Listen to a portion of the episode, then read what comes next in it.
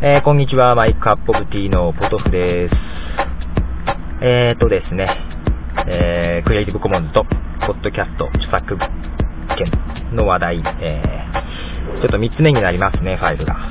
えー、ちょっと長くなってますね。まあ、休憩しながら聞いてください。そういえばですね、今で、うちでですね、えー、結構ヘビーローテーションでかかってるのがですね、マルーン5というアーティストなんですけども、えー、車の中でなんかだとですね、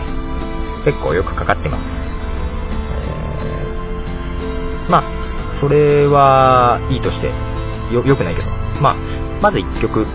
ますね。えー、Music for iPods の方から、スティールマンで Waitress という曲で聴いてください。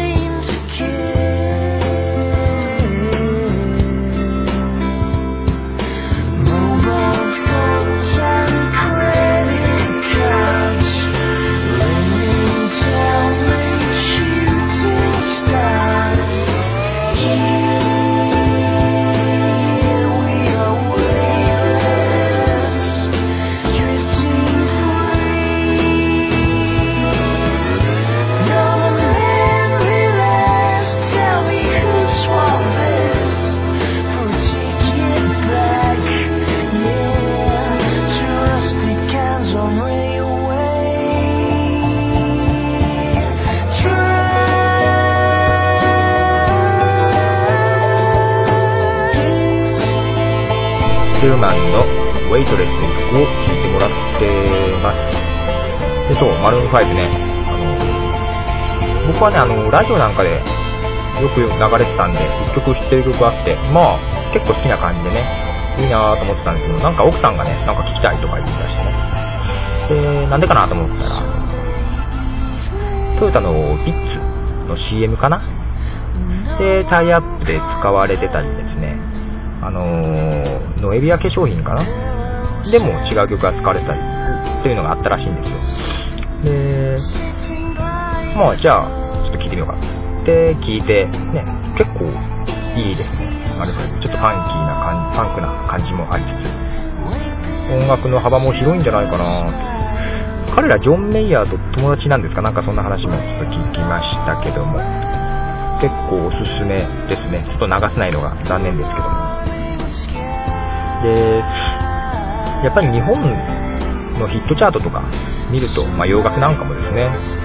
やっぱりドラマで使われた曲、CM で使われた曲っていう、タイアップ、タイアップ曲、結構売れるっていうとタイアップ曲が多くなってきますよね。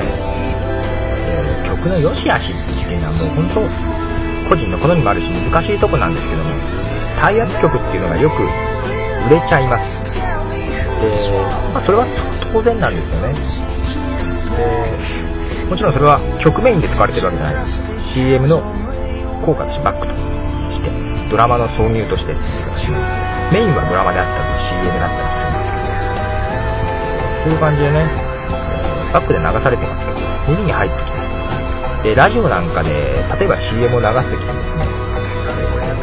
一回聞いただけじゃなかなかね、記憶に留まってくれないんですよ。最低7回は、とは言われてるんです。でそういうのもあるあると思うんですけど、やっぱり繰り返し繰り返し聞いて初めて伝わるっていう部分がね、あると思うんですよね。でそのまあ、心理学的に言えば単純に、単純接触の法則として接触する回数が増えれば増えるほど好感度が増えるっていうのもありますけど、そういう意味で、やっぱり回数がね、多く流れればっていうのはあると思います。で、まあ、話題に出てる Music for iPods の方でですね、どうもアーティストは、有料で、あの曲を提供してるみたいですね、配信する楽曲として登録してるみたいで。まあ、そこに何を求めるのかっていうと、やっぱり、まあ、口コミで広がることだと思うんですよね。そういう意味で、あの、今後、ポッドキャストの中で使われるっていうのはすごくいい機会になるんじゃないかなと思いながら、えー、曲をまた Music for iPods の方から、えー、ダルトングラウンドでロークンバックに流します。でですね、やっぱりね、なんて言うんでしょうね。あのー、作物権絡みで、まあ、ずっと話してますけども、このポッドキャストの中で流すのがもう二次的著作物になるのか、編集著作物になるのか、まあ、要は派生作品禁止のものにライセンス違反になるのかどうかもうよくわからんから、もう流すのはやめた方がいいかなっていう動きが広まるっていうのは、例えば PR 効果、あの、口コミでの PR 効果を期待して、例えばあのーポッドキャストにね、配信するためにミュージックこう iPods で登録してるアーティストなんかで、いや、もしかしたらアーティストの中にはね、上に声がかかるのは嫌っていうアーティストもいるかもしれないし、いやいやもう、どういう形でもいいから広めてくれっていうアーティストと、もちろん両方いるかと思いますし、どっちがまあ多いかとかわかんないですけども、ただ、そういうね、広がり方を期待しているアーティストにとって、まあ、使うのを敬遠されてね、流されないということになると、とってもなんか、かわいそうに機械損失になるんじゃないかなと、せっかく有料で払ってるのに。で、まあ、P2P とかね、まあ、知り合いにメールで送ったりとか、なんかそういうのも、口コミにはなるんですけども、やっぱりこういう大衆、まあ、1回でね、大衆向けにする放送とかね、まあ、ブログの中でアップとかもあるのかもしれないけども、まあ、そういうやっぱり広がりの方が大きいと思いますし、ポッドキャストっていうのはこれからやっぱりどんどんどんどん、そういう意味じゃ、あの、有効な、えー、草の根な PR 媒体になるんじゃないかなと思いますけども、そういう機会を敬遠されて使われないっていうのはちょっとかわいそうです。不幸ですよね。ですね、逆に僕はバンバン使ってみてほしいなと思います。で、ね、僕だけのまあ、僕もね、できるだけ気に入ったアーティストの曲なんかはね、まあ、曲を変えながらなんかでも、繰り返し同じようなアーティストを流したりしてるのはですね、1回じゃ届かないと思ってるからなで。本当で言うと僕だけの放送でかかんなくて、いろんなポッドキャストで、同じ曲が、あ、これあっちのポッドキャストでも聞いたな、あっちのポッドキャストでも聞いたなっていう曲があちこちで流れて、ようやく広まっていくもんだと思いますんで、逆にね、なんか敬遠されて使われなくなっていくと、なんか広がりが中途半端だ広がらないなという感じがしてしまいます。でやっぱり音楽好きとして広めていきたい身としては。でメジャーな楽曲がね本当既得権利を、ね、守るためにね、えー、縛られてる人たちのせいで面白くない動きなんで、えー、こういうポッドキャストというものとねクリエイティブコモンズというものの相性はすごくいいと思いますんで、こういうレベルからどんどんいい曲を、えー、広めていって、あのね、それこそお金のないね、えー、中学生とかね、小学生とかもね、テレビでね、流れてくるようなヒットチャートの曲だけじゃなくて、こういうところから本当に多様性を持ったね、えー、いろんな曲を耳にする機会が増えていくといいなと。まあ、そういう方が音楽の文化としては、えー、もっともっと豊かに幅広くなってくるんじゃないかなと思って、えー、やってます。え、どうでしょう、その辺、ね、まあ、なんて言うんでしょう、僕一人でやってても力がない部分がありますし、えー、あんまりね、え、こうやって曲を紹介するポッドキャストもまだまだ多くないですし、でもっと増えたらいいなと思いますし、でね、えー、まあ僕はこうやって上に声を重ねて流してますけども、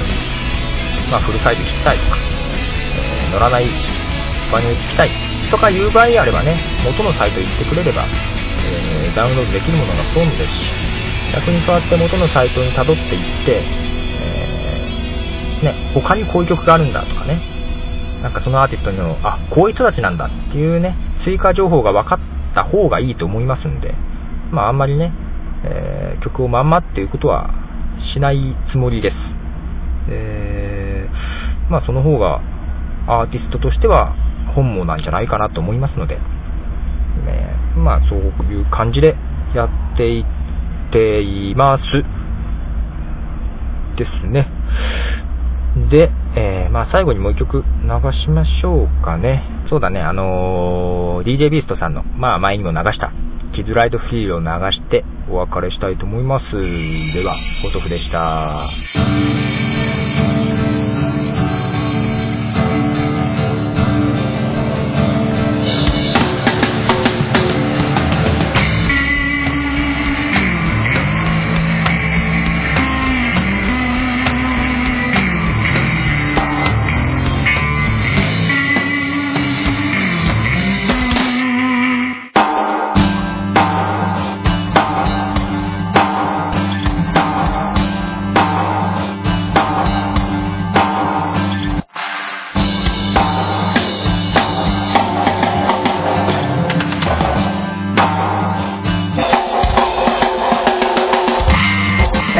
Fundamentally in 1790, because of the technology of the time, all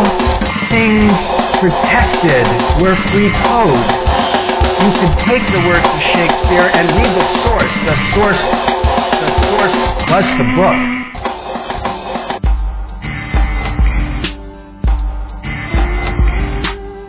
Control in this culture is tiny.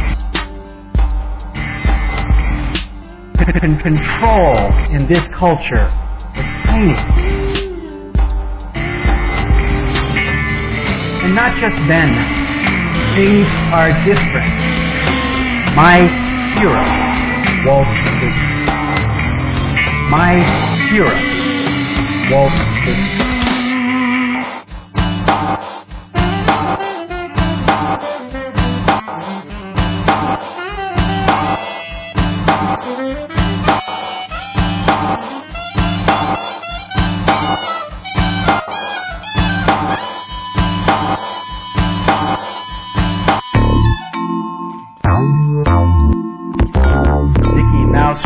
Protection Act, Mickey Mouse Protection Act. Copyright is forever. Every act is a copy. Every act is a copy.